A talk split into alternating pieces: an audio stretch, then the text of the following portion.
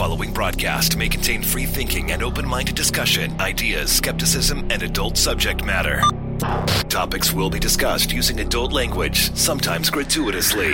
Get ready to move the conversation forward. This ain't your granddad's news and comment show. This is I Doubt It Podcast with Brittany Page and Jesse Dollemore.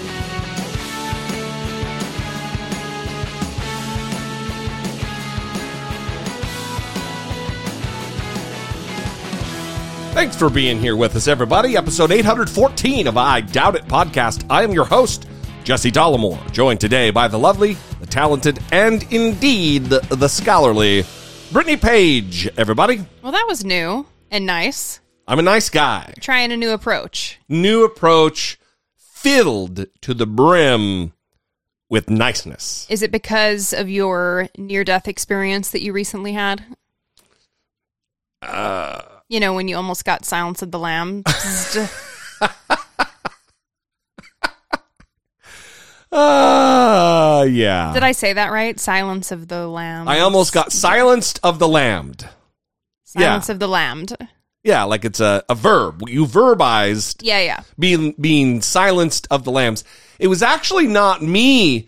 It ended up being maybe a reverse silence of the lambs. Okay, just explain what happened. so, for those of you, spoiler alerts for Silence of the Lambs, if you haven't seen the movie that was published in 1991, Which, if you haven't, how have you not? How have you not seen it? for sure, classic American cinema Fantastic. film starring Jodie Foster and the the venerable Anthony Hopkins. Social media star now.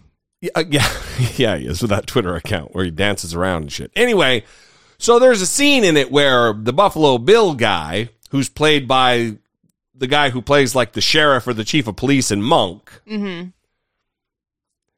and he's he's kidnapping his victim by acting like he's got a cast on his arm and needing to help needing help with a couch to put it into the back of the van. Yeah. At which point he bludgeons her He forces her to go into the van first with the couch and backs her up into the and van. then beats her and kidnaps her. Taking advantage of her kindness and compassion. Yeah.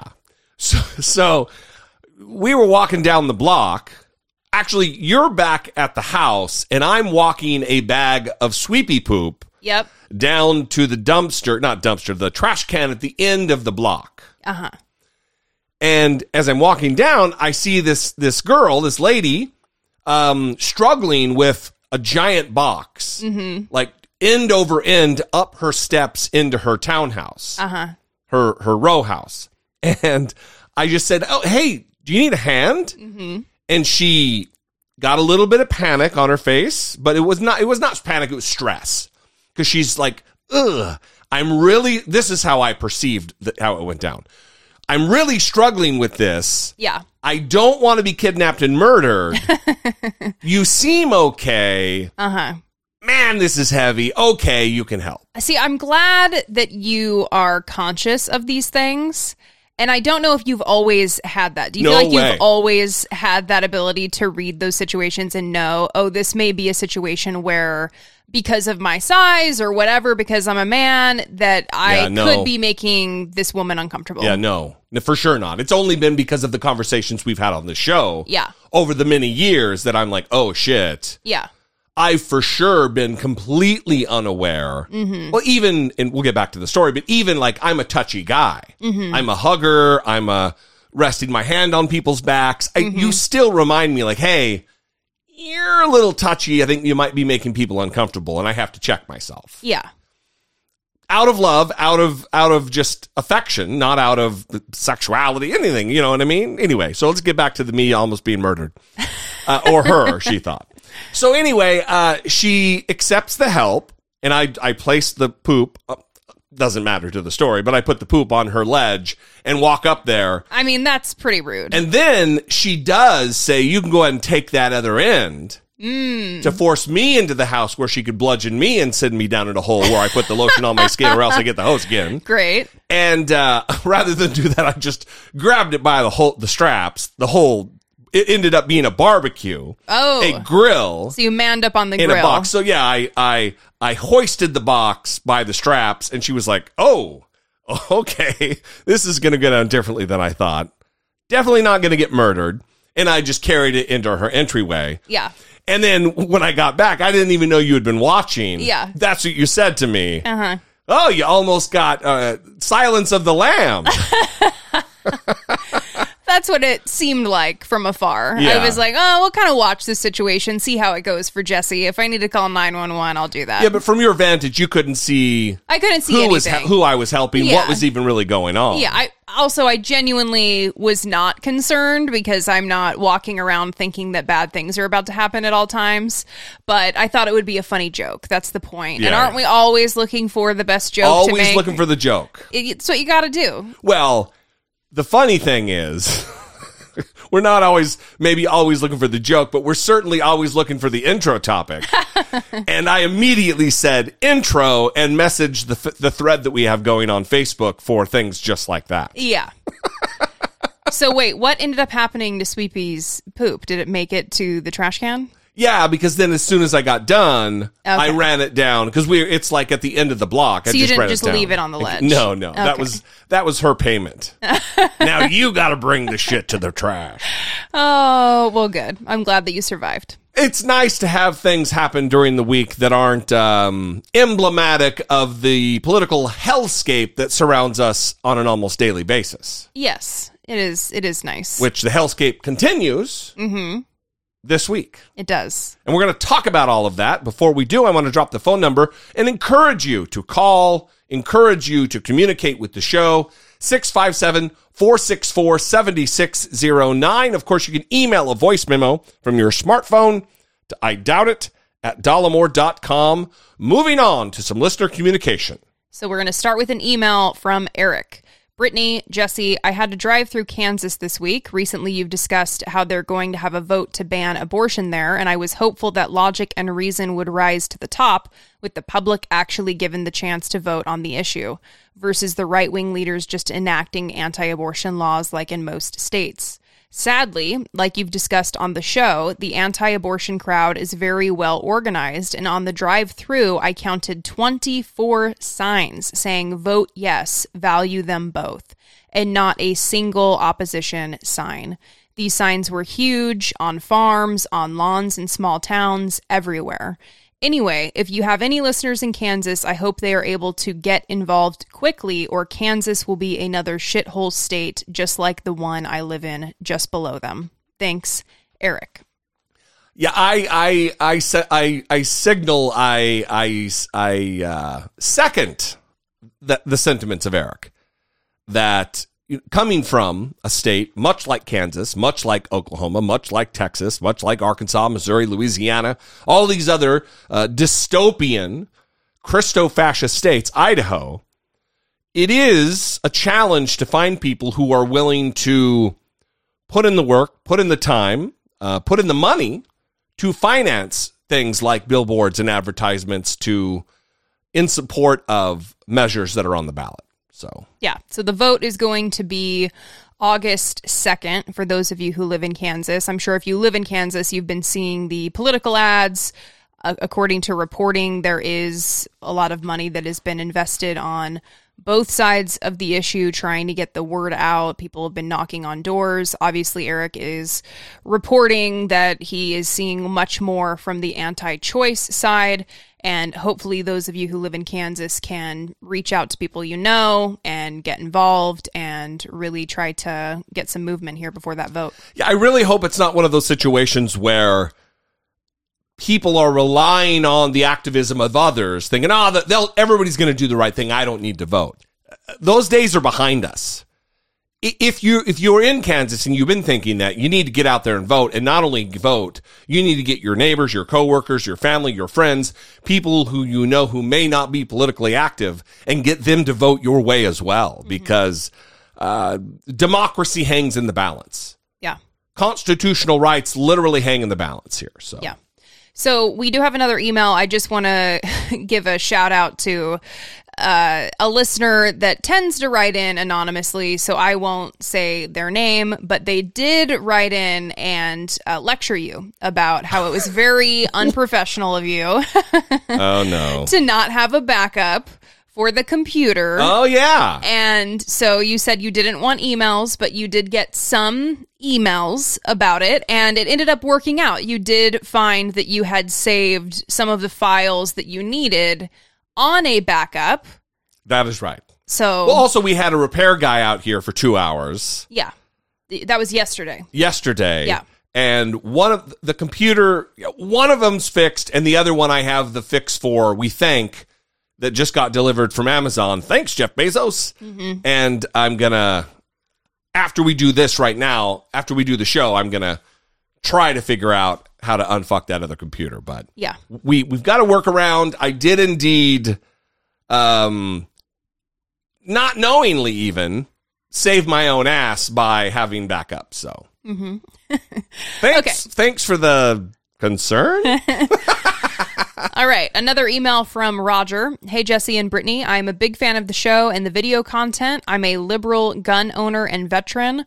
I'm pro Second Amendment, but with some restrictions. For assault style rifles, make the age limit 26, even for veterans. Ban 100 round drum mags.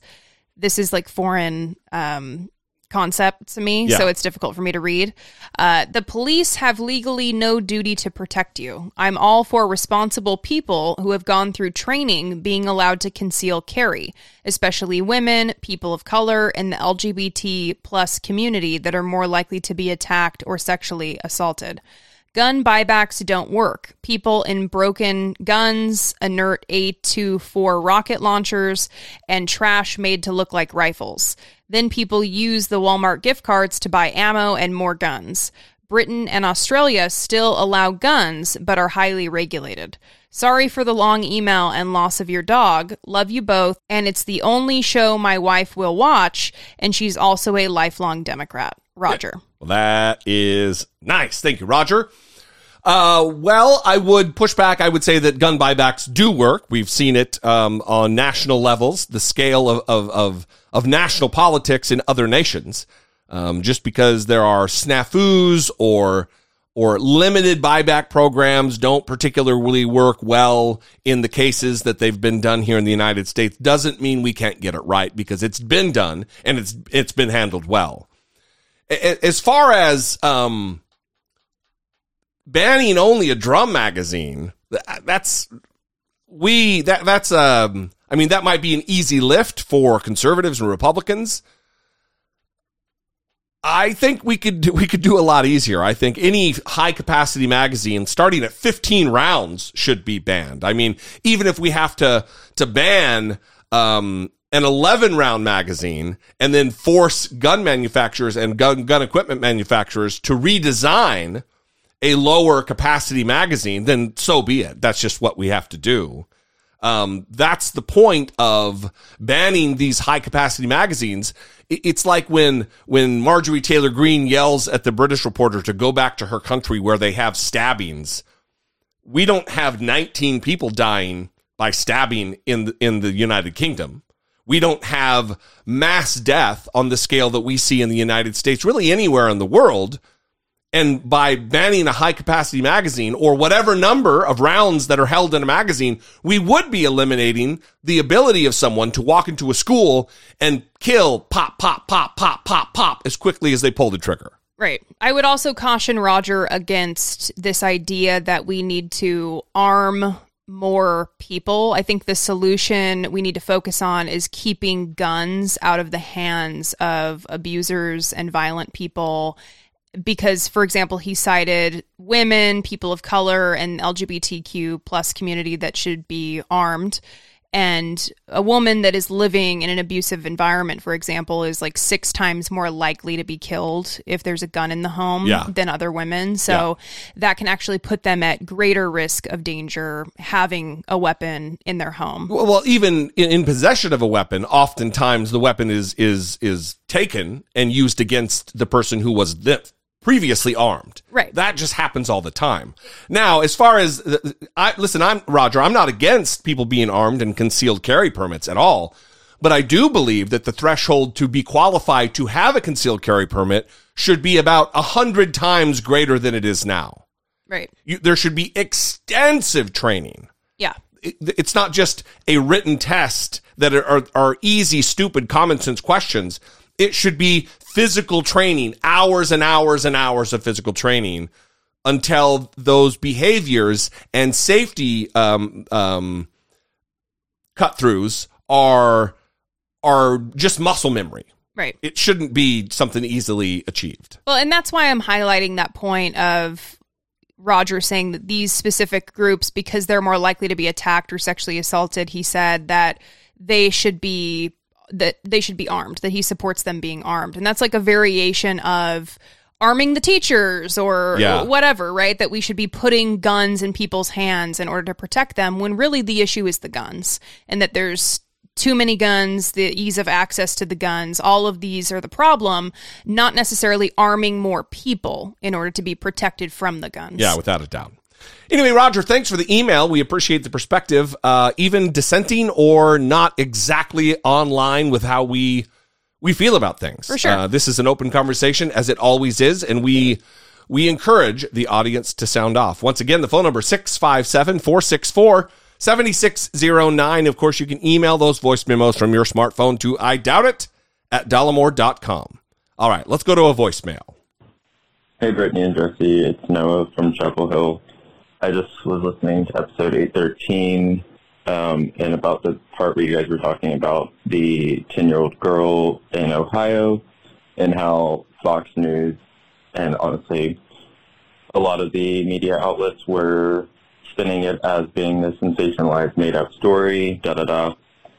Um, although it's been disproven, I have to say Fox News, I guess, was effective at uh, convincing their brainwashed, deplorable fans to believe it because my grandma is one of them. And when I finally sent her, when I sent her the article from BBC about the man actually being charged, because we had already had arguments over the phone about it, she responded and said, Governor Ohio said she would not have needed to go to Indiana. They don't have a six-week limit. They have a heartbeat law. And besides, she was a minor. Why wasn't he arrested before this hit the news? Were they using her to promote the abortion issue? So frustrating how politicians and news people use the public. So, like, I don't even know what to do with that. It's like, where do you even begin? Is there hope? I mean, I think those are separate questions, but Sure. uh, where do you begin with that? You probably don't. I mean, it depends on how far you want to take something like that with your your grandma. I believe is is who we're talking about here. Yeah, I think for me, my initial reaction when hearing what I believe to be quotes or a text message sent to Noah about it's so lame how the I'm paraphrasing. I don't think your grandma said lame. Um, that how reprehen- re- reprehensible it is that the media is using using people using this issue to control people and how they feel about things mm-hmm. when that's exactly what's happening to your grandma Yeah. because the true story mm-hmm. isn't swaying people, isn't being used as, as propaganda. The lie was used as propaganda. Right. So I don't know. I don't think there is some panacea or some magic pill that's going to, there's no way to blue pill your grandma, so to speak, about this particular thing. I- I- especially not in a eureka moment that is just, oh, finally, I now I see the light. It's going to be many conversations over a lot of time, over a lot of different topics that hopefully you're able to break through. Um, but it's going to be an uphill, maybe impossible battle.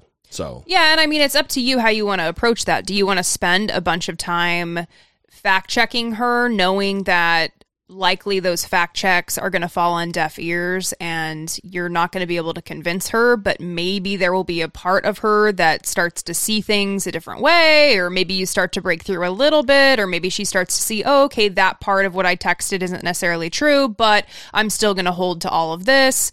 It it's really tough when you're dealing with family members that are dedicated to holding on to their very delicate believies. Yeah, I think uh, one thing just came to me also. I think that it might be u- uh, useful. There might be some utility in asking questions like, well, how credible is Fox News that for days they promoted the lie that it wasn't true and now we find out it is true. Who cares about these extraneous details that it was an undocumented immigrant? All of these other things. None of that matters. The core of the story is that they said it did not happen. They promoted Jim Jordan saying this is a lie when it ultimately was not a lie. Well, and even the core of the story just being the fact that a 10 year old rape victim, who by the way was nine at the time, Yeah. had to travel across state lines to get an abortion. Let's say even that she, like, if the grandma doesn't believe that she had to travel across state lines because she could have had the abortion in Ohio, whatever, is she okay with the fact that a 10 year old is going to have to jump through whatever hoops are in place Yeah.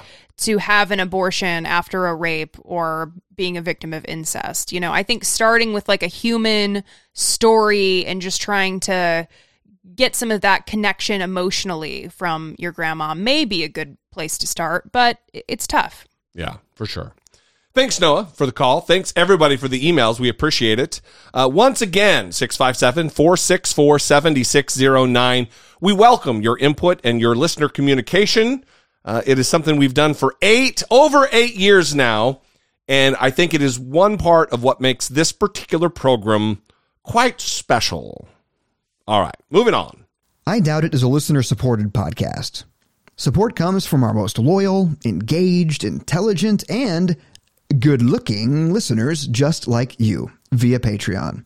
Your support on Patreon for as little as $2 a month would help keep the conversation moving forward one podcast at a time. If you have a few dollars to spare each month, we invite you to help produce the show by joining the Patreon family. Please visit patreon.com slash I Doubt It podcast. We would like to thank our new Patreon supporters, Ed M. Ed M. and Daphne W. Daphne W. Thank you so very much to our current and new Patreon supporters. We could not do this without you. We appreciate you if you can support the show on Patreon. If you are unable to support the show on Patreon, you can support us in other ways. You can donate on PayPal. You can listen to the show. You can buy merch at dollemore.info. We have a lot of different designs. Uh, poverty is a public policy choice shirt. We have a Fight poverty, not the poor. that is exactly what we have. And those are great shirts. We have them. we wear them. We love them. We have thought about actually doing a, a giveaway on Patreon where we're going to have uh, a shirt that we give away. We're doing it. We just got to figure out how to do it. Yeah, so stay tuned for that as we figure that out. But remember, we have our end of the month Patreon hangout for those in the specific hangout tier, and that is the last Saturday of the month at 1 p.m. Eastern Times. That's going to be July 30th, Saturday, July 30th at 1 p.m. Eastern Time. Those are always a good time for sure. Anyway, we love you guys. We appreciate you. Moving on.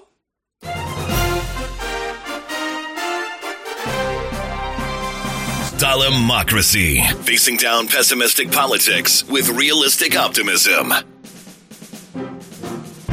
So last time we talked about the police footage being leaked from Uvalde, the Robb Elementary School shooting, and how there was going to be a report coming out investigating the police failures in that case. Well, that report has been released. It has found systemic failures and egregiously poor decision making within the police department. For the first time, the public is getting a chilling picture of early moments inside Robb Elementary from police body camera footage. Am I bleeding? Am I bleeding? Early chaos and glimpses of calls to action. We gotta get in there. GPS is in the. We gotta get in there. He's keep shooting. That plea coming minutes after the massacre began. But that first interaction, the only time the officers are seen in the video physically confronting the gunman for well over an hour.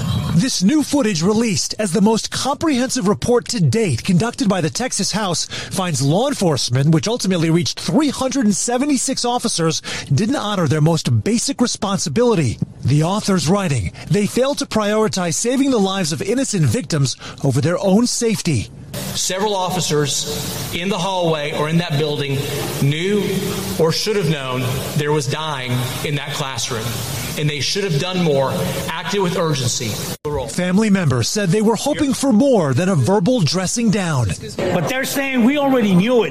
They were cowards. Ultimately, some action was taken right away. The city's mayor announcing right before this meeting the acting chief of Uvalde's police department, Mariano Pargas, now on administrative leave. The report citing no evidence that any officer who did learn about 911 phone calls coming from inside rooms 111 and 112, including Pargas, acted on it to advocate shifting to an active shooter style response. There are also windows into heroism. Let's get these kids out of here. Let's get these kids out of here. Students apparently being pulled out of the building, and this heartbreaking hallway exchange with Officer Ruben Ruiz right after the initial gunfire. Ah, my wife's bathroom. Learning his wife, Eva Mireles, a teacher, was shot and dying before his weapon was taken and he was removed for trying to engage the shooter, according to Texas DPS. The only teacher who did survive in those two rooms, Arnulfo Reyes, shot twice, believes Mireles could have been saved. If the law enforcement officers on scene would have allowed him to continue pursuing the gunman. Yeah, she would have probably lived. And I, I, I think she's one of the ones that they had said that also bled to death. All 11 of the students in his class didn't survive. Sam, that's just heartbreaking. I mean, beyond the acting police chief being placed on administrative leave, I mean, is there there any talk about accountability, even just for other leaders, uh, for, or even responding officers that day? The short answer, Morgan, is it's unclear. I asked that very question to the chairman of this investigatory body to find out. You know, you listed all of these different law enforcement agencies. Which, if any, do you feel like bears the biggest brunt of the blame, and what kind of legal action or criminal liability are we looking at here? And he, he sidestepped the question and said all of these agencies need to be doing their own evaluations, which we saw is happening in Uvalde. I would add the district attorney here broke weeks of silence and said that she is not speaking specifically about the investigation because of possible charges. Whether that actually comes to light, we're going to have to wait and see. Morgan? Several things here. One, I am starting to see what I believe to be a concerted effort on the part of the media to rehabilitate the images of these cops, talking about flashes of heroism. I saw a tweet, attempts at heroism. Mm-hmm.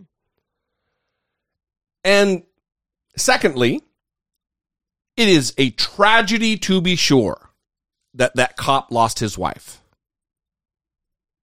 And it is terrible that it took his wife's life being in danger for him to act. Because he is the guy with the Punisher logo on his phone. Oh, is that on him? the video? Hmm. And he's getting a text from his wife that she is dying. And that's when he springs into action. They know what's happening. They hear the dozens of rounds being expended from the weapon. They hear the blood curdling scream of children. And that doesn't initiate in him a panicked rush to engage the shooter. The text from his wife does. This was handled poorly. And in the aftermath now, we're seeing a cover up of pretty epic proportions, even by Greg Abbott, who, by the way, hasn't, didn't attend, not hasn't, did not attend a single funeral of a victim in Uvalde. And you Disgraceful. Did a, you did a video about that today, I believe. But Yeah.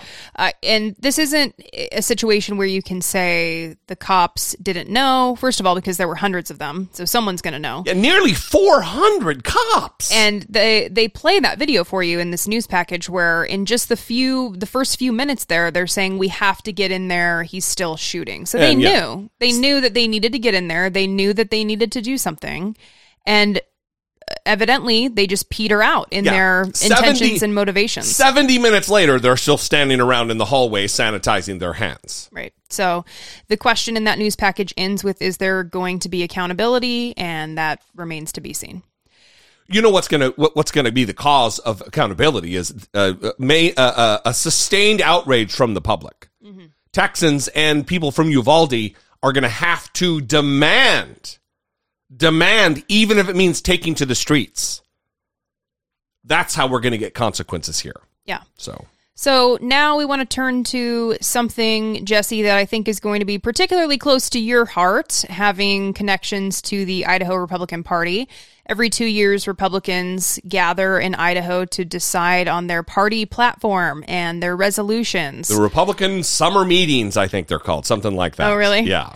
These aren't things that actually establish laws, but they're kind of like a guide for their activism and like the things Yeah. that they want to see become law. The official things the, the the official party represents. And surprisingly enough, one of their proposed resolutions was that the election was stolen from Joe Biden. Yeah. But that actually didn't become part of the party platform, which is surprising to me based on the other things that did become part of the party platform.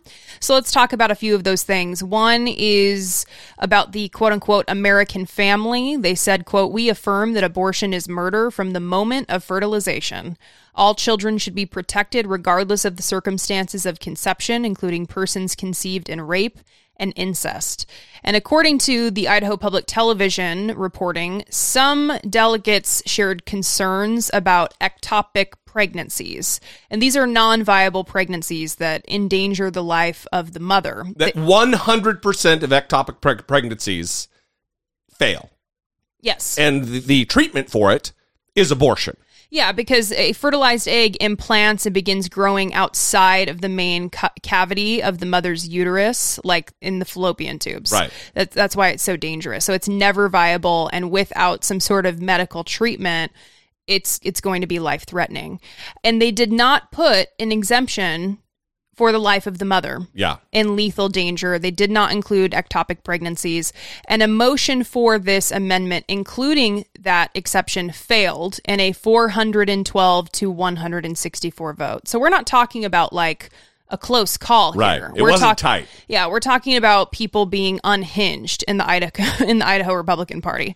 When it comes to health and welfare, one of the platforms said, quote, we should be able to exercise free power of choice without intervention of any element of force, fraud, deceit, duress, overreaching, or other ulterior form of constraint or coercion. They're talking about like masks and vaccines. Of course. because their body, their choice. Yeah. Right. A part of the platform is also that you need to register as a Republican for one year before being able to vote in the primary. They want to Come on. they want to repeal the 16th Amendment, which would remove the congressional authority to tax income. Yeah. It just it's it's the fringiest of the fringe nutter butter shit that is represented by the absolute mainstream of the Idaho Republican Party. They also had platforms related to education. They want public funding going toward private schools. They want parental consent on and vac- masks and vaccines. They want to oppose quote unquote social justice indoctrination. That includes, according to this, critical race theory, transformative social emotional learning, diversity, equity, and inclusion, replacement theory, and queer theory. So I'm not sure why replacement theory is added in there. There's no listen. This hits home for me because I grew up in this. I am I grew up in a household where the most conservative people in Idaho politics who were mainstream were considered like, oh, they're just a Democrat. They just run as a Republican.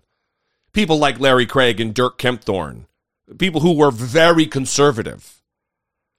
I grew up in a household that certainly to this day thinks the current governor, Brad Little, is some kind of a, a rhino. It's it's scary and dangerous Mm-hmm. that it's no longer the the Republican Party and the Republican ideologies that my parents adhere to is no longer fringe and non-mainstream. They are the majority of the party in Idaho now. Mhm. It's and it's not isolated to just Idaho.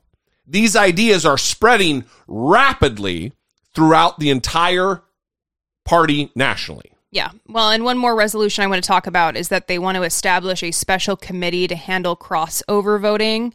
Now, this refers to the idea that they believe a lot of Democrats registered as Republicans Yeah. to disrupt this previous election. They have closed primaries in Idaho in the Republican Party where you have to be a member of the party to vote for Republican nominees. And I know this is going to be surprising, but that didn't happen. Like, not a bunch of Democrats didn't register as Republicans Right. in this previous election. So they're concerned about crossover voting. They want to do something to prevent it. It's a thing that's not happening. So what do you do if you just register at, at 18 years old? Your first time registering. Sorry, you don't get a vote for another year. There, there's all kinds of constitutional quandaries that they're going to be facing here, putting extra limits on on the right to vote. So, one concerning element, I mean, all of this is concerning. An additional concerning element is that every incumbent member of party leadership lost re election at this summer, what do you call it? I think it's what they. I think they call them the summer meetings, but I could be wrong. And the most concerning aspect of that is that Dorothy Moon of Stanley, Idaho, is the new Republican Party chairman. And she is a far right radical, so much so that Republicans that have started this organization in Idaho called Take Back Idaho released a statement after she was appointed to her position. And they said Dorothy Moon's election to Idaho GOP leadership is absolutely disturbing. Moon's dangerous gallery of associations, including militant Ammon Bundy, militia leader Eric Parker, convicted rapist Aaron Von Ehlinger, and white nationalists like Wendy Rogers should be disqualifying for state party leadership. But fresh from their rightful rejection by Idaho voters just eight weeks ago, Moon and her powerful cronies are doing what they do best changing the rules, courting extremists, and demanding allegiance to their dark vision for Idaho. With Dorothy Moon's election to leadership, the Idaho Republican Party has firmly lost all touch with the average Idahoan. Yeah. These are racists and radicals, white nationalists, Christo fascists, and they're not even trying to hide it. And if you live in Idaho, I think it is well past time to be very concerned. Yeah, I mean, listen, you you, you face a, a a serious question of whether it's time just to get the fuck out and wash your hands of it, if you can, uh, or fight like hell at the ballot box to to maintain some sanity in in you know in the largest populated area in the state is really what controls controls it. And there's so many rural areas like where I grew up that are just nutter fucking butter. Yeah. Yeah. So, like you said earlier, Jesse, the concern is that this isn't just in Idaho, that it is across the country. And one conservative organization, Moms for Liberty, we've talked about it on the show before. Yeah, they're another insane outfit. started just 18 months ago and they have gained over 100,000 members. Now, NBC News national investigative reporter Tyler Kingkade is covering the schools issue for us uh, today. He spent the weekend at the national summit of the conservative parents' right group, Moms for Liberty. Uh, Tyler, this group only came into existence about a year and a half ago. Uh, it has seen pretty dramatic growth, though. Talk to us about how that happened. Yeah, well, when they started Aaron, they got a lot of airtime on places like Fox News, Glenn Beck, Talk Radio, and so on. And the founders also had connections to uh, some Republican operatives, so that certainly helped.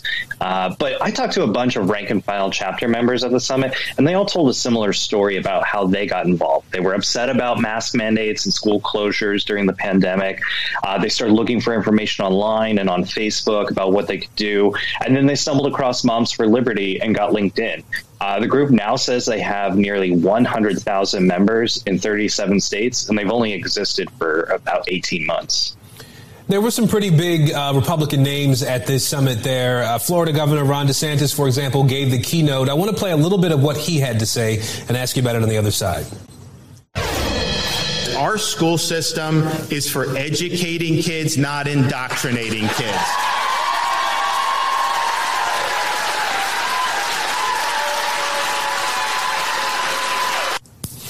So, Tyler, talk to us about some of the other big speakers there and, and what their messages were. Right. Uh, Governor DeSantis was a big crowd pleaser. There were a lot, lot of uh, Mamas for DeSantis stickers all over the place. Um, and he received an award from the group before his speech. Uh, but the other names included people like uh, Betsy DeVos, Trump's education secretary, Senator Rick Scott, who heads up the uh, Senate Republican election arm. Um, and their presence just shows how much of a player Moms for Liberty has become in conservative politics. But you also have people from conservative think tanks leading trainings for activists, a lot of talk about how uh, school mental health programs are forms of indoctrination, which the crowd cheered to. Um, and Florida lawmakers talking about filing more um, so called parental rights bills uh, next year, Aaron. You know, what kind of impact does this group, this Moms for Liberty, really hope to have on the midterm elections that are coming up? Right. So the local chapters are going to be focused on school board races, and um, their supporters tend to be conservative or Republican. So you just play that out. The midterms are all about turnout. If you have a base of conservative leading voters engaged in hyper local elections, school boards, that's going to have an effect up the ballot. Um, that's exactly what Senator Rick Scott said, and that's what folks like him are uh, are counting on, Aaron. To see they see Moms for Liberty as a boost for the GOP's chances overall to take back Congress and hold on to a lot of governor's offices. All right, national investigative reporter Tyler Kingkade with us today. Tyler, thank you. Continuing with the indoctrination in public schools. Our children should be educated, not indoctrinated. You should have seen, by the way, how he responded. Was he just so fucking proud of himself? He was so he was trying trying not to smile at first. Ron DeSantis, of course, is Yeah, we're talking yeah. about in the clip. And he was trying not to smile, but everyone got on their feet, standing ovation for that line, and he just could not contain. He was so pleased by that. Very similar to Donald Trump. I mean, at least these people are easy to read, Yeah, yeah. and they're very pleased with themselves when they get attention. That's what they're looking for. Ah, he's the fucking worst. Well, he's sticking around, so Yeah, well, that's the thing is, uh, his biggest, most fervent supporters are doing the the heavy lifting of the water for him, really trying to promote that he is the guy, Mhm. and scary. So the effects of all of these conservative policies and laws are coming into full view, as we've been talking about with the 10 year old who had to travel across state lines to get an abortion after a rape. And now we're hearing the story of women who are coming close to death or experiencing other terrible complications of pregnancy and not able to get medical care because of the anti abortion laws in their state. And one woman, Marlena Stell, came forward to talk about how she was forced to carry her dead fetus for two weeks because of anti abortion laws. Marlena Stell and AD De Silva have always wanted a little brother or sister for their daughter, Adelina. Instead, what they got was a nightmare because of a Texas anti abortion law. I get so angry that I was treated this way because of laws that were passed that by men who have never been pregnant and never will be. Stell's nightmare started out as a dream come true. After months of trying, she became pregnant late last summer. We were super excited because we didn't think I could get pregnant. An ultrasound at seven and a half weeks showed all was well. But at an ultrasound two weeks later, She said, There is no heartbeat, there is no viable pregnancy. Stell asked her doctor for a standard treatment, a surgery to remove the fetal remains. She says her doctor refused.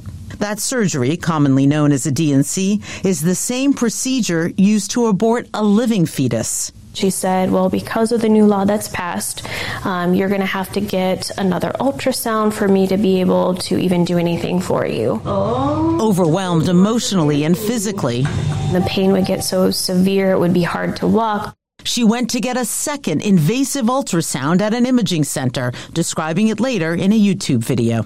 Someone shoves a wand in my sensitive area and tells me, Hey, you lost your baby again. I shouldn't have to go through that twice. So you had to hear it twice that you lost a baby. It's gut wrenching. Sorry. That's okay. Because you already know what you're going to see. It's just like seeing it twice, being told that you're not going to be a mom. Even after that second ultrasound, mm-hmm. would your obstetrician give you the surgical procedure? No. No. Wow. Stell had to go get yet another ultrasound showing her dead fetus. So you were walking around carrying a dead fetus. And just emotionally carrying it around and just knowing that there's nothing you could do, it just feels very. It's like I can't grieve or move past it because I'm just walking around carrying it.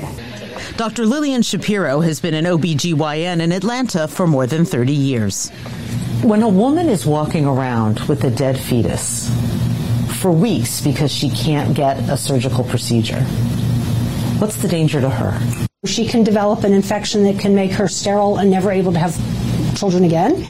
Or even worse, and the baby dies inside, the baby starts to release parts of its tissue that can get into the mother's blood supply. It can cause organ failure. It can cause death. In Texas and some other states, a doctor who does the right thing and surgically removes a dead fetus could be vulnerable to an expensive lawsuit. Any private citizen can walk in the court and say, I think Dr. Smith performed an abortion. And citizens are incentivized to bring such cases. They can win more than $10,000. And even when doctors can prove the fetus was dead, the doctor still has to be responsible for their own legal fees. They're going to lose even though they win. Um, and that's the chilling effect. They face this specter of potentially endless, ruinous litigation that they just can't stop, they can't avoid, they can't preempt.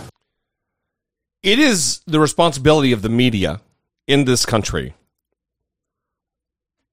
to shine a light on every single one of these cases. To let these pregnant individuals or formerly pregnant individuals tell their story, convey their grief. Because it's one of the only ways forward if we're going to reverse what was done. Mm-hmm. We need to see exactly the damage that's being done by the party of family values. Mm-hmm.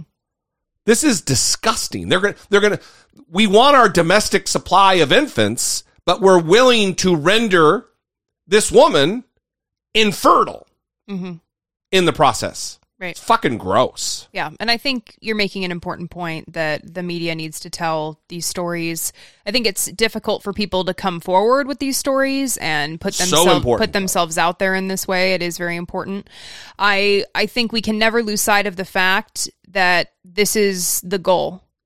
This is the inevitable outcome and Republicans know that. They cannot pretend. They cannot start to say, "Oh, we didn't know that this kind of stuff was going to happen." Yeah. We didn't know because you've been told. You know what? Also, fuck every corporation, major corporation that's headquartered in Texas still. Fuck every major corporation that gives a dollar to Republican candidates.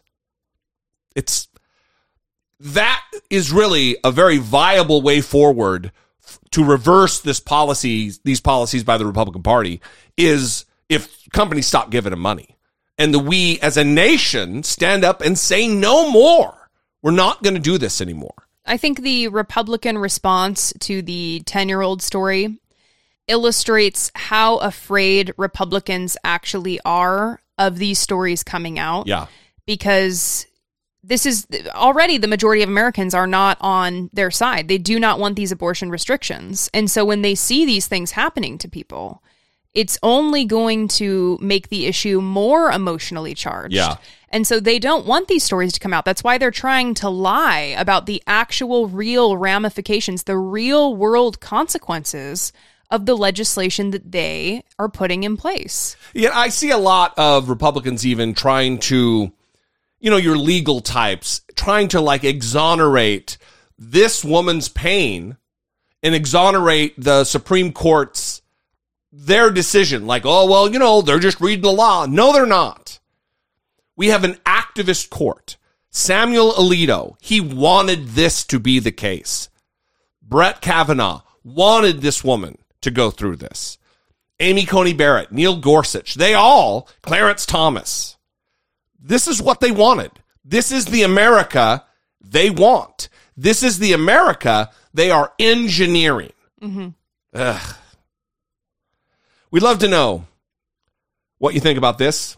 657 464 7609 or email I doubt it at dollemore.com. We've been talking a lot about Republicans and what they are up to. Now let's talk about Democrats. Yes. Well, let's talk about Joe Manchin. I don't know what to call him. I I guess he's a Democrat, but he's standing in the way of everything that Democrats want to do. So kind of confusing for me. Yeah. And his decision to block Joe Biden's climate change legislation is just his latest act. As the nation swelters through this heat wave, any immediate climate action is on the ropes after two stinging defeats. Democratic Senator Joe Manchin from coal-rich, West Virginia, today defending his decision to block President Biden's climate legislation, including tax incentives for wind and solar power and electric vehicles. Manchin says it calls for spending that will send inflation even higher. I haven't walked away from anything. Uh, and inflation is you, my man. greatest concern. Add to that the Supreme Court limiting the EPA's ability to regulate carbon emissions from power plants, the nation's second largest source of the gases driving climate change. What do those two developments do to President Biden's climate agenda? Well, there's no sugarcoating it. They are major setbacks. Biden hoped to cut U.S. greenhouse gas emissions in half by 2030. Polls show a majority of Americans, 65%, are worried about global warming. But only 1% of voters say climate change is the top issue facing the country. Among voters under 30, that number rises only to 3%. Climate change always seems to be the issue that we can put off until tomorrow. That we at the point that we can no longer put off acting on climate change? We absolutely should not be putting off action on climate change. 30 years ago, it was a problem for the future. It is a problem for now. Now. President Biden is promising executive action, but climate activists believe without Congress acting to speed up wind and solar installations and electric vehicle purchases, it won't be enough. When? When is Joe Biden going to come out and say something derogatory about Joe Manchin? When is Joe Biden going to fight for his agenda, his quote unquote agenda? When? When? He never does anything. He never says anything. Never an ill word spoken against His Highness, Joe fucking Mansion. Do you know who did though? I was so happy that Bernie finally fucking is fed the fuck up. So happy. Yeah, he was on with Martha Raddatz and she asked him about it. And the and the agenda there. Senator Joe Manchin, of course, abruptly pulled the plug this week on the No, Democrats' Martha, he didn't abruptly. pass- Martha, Oh, oh, okay, Martha, let- let me let- okay. He disagree with you. abruptly on Friday He didn't did abruptly that. do anything. He was he negotiating sabotaged for a the president's agenda. No. Uh, look, if you check the record six months ago, I made it clear that you have people like Manchin, Sinema, Sinema to a lesser degree, who are intentionally sabotaging the president's agenda, what the American people want, what a majority of us in the Democratic caucus want. Nothing new about this. And the problem was that we continue to talk to Manchin like he was serious. He was not. This is a guy who is a major recipient of fossil fuel money, a guy who has received campaign contributions from 25 Republican billionaires. Do you think Okay, this guy uh, is serious? Senator, I want. I, okay, you say he wasn't serious, but Manchin says his main goal is to do what's good for West Virginia, and he's worried about inflation. Listen to what he told the West Really? Virginia radio Really? station. Listen to this, please. Is that right? inflation is absolutely killing many, many people. They can't buy gasoline. They have a hard time buying groceries. Everything they buy and consume for their daily lives is a hardship to them. Your reaction to that, Senator? Look, the same nonsense that Manchin has been talking about for a year. West Virginia is a beautiful state. I've had the pleasure of being there. Great people. It is one of the poorest states in this country. You ask the people of West Virginia whether they want to expand Medicare to cover dental, hearing, and eyeglasses. You ask the people of West Virginia whether we should demand that the wealthiest people and large corporations start paying their fair share of taxes. Ask the people of West Virginia whether or not all people should have health care as a human right like in every other country on earth. That's what they will say. In my humble opinion, you know, Manchin represents the very wealthiest people in this country, not working families in West Virginia or America. And, and, and Senator Sanders, I, I want to end with if these provisions don't get passed, doesn't look like they will, what does that mean for Democrats' climate goals and the climate itself? Martha, it ain't Democrats. It isn't the president. It is the future of the planet. So let me ask you a question. If it is indeed Joe Biden's agenda, then why is it that Bernie Sanders is fighting for that agenda in a way that Joe Biden is not? Mm-hmm. And also, Joe Manchin just said inflation is killing people because gas is expensive and it's expensive for them. Mm-hmm. Uh, hyperbole much? Uh People are dying in the heat right now. Yeah. That's yeah. that's something that's happening. People die in the wildfires, people die in the natural disasters that are occurring and Uh, that are a direct result because of climate change. and when when that in the previous news package when the journalist asked are we at the point where we can no longer put off action on climate change and the universal answer within the scientific community is that we're about to be past time where we can do anything to really meaningfully change course and But uh, inflation! and Because he owns a bunch of coal stock and is a, a coal baron. So one thing I will say is when I was going through news packages, every time they talk about Joe Manchin, every single news package that I listened to brought that up. That he that he is flush with coal cash. Yes. Yeah. And I think that that's really positive because more people need to hear that. There are underlying motivations when it comes to him constantly getting in the way, constantly blocking legislation, especially in this case. We know why. Yeah. And unfortunately, it's self interest and self dealing. And he's getting a pass from Joe Biden himself because Joe Biden is the president of the United States of America and has a bully pulpit unlike any other. And he's not using it. Inexplicable. I have no idea why. And what he is doing is considering declaring a national climate emergency. What options would declaring a national climate emergency give the president when it comes to fighting global warming and climate change?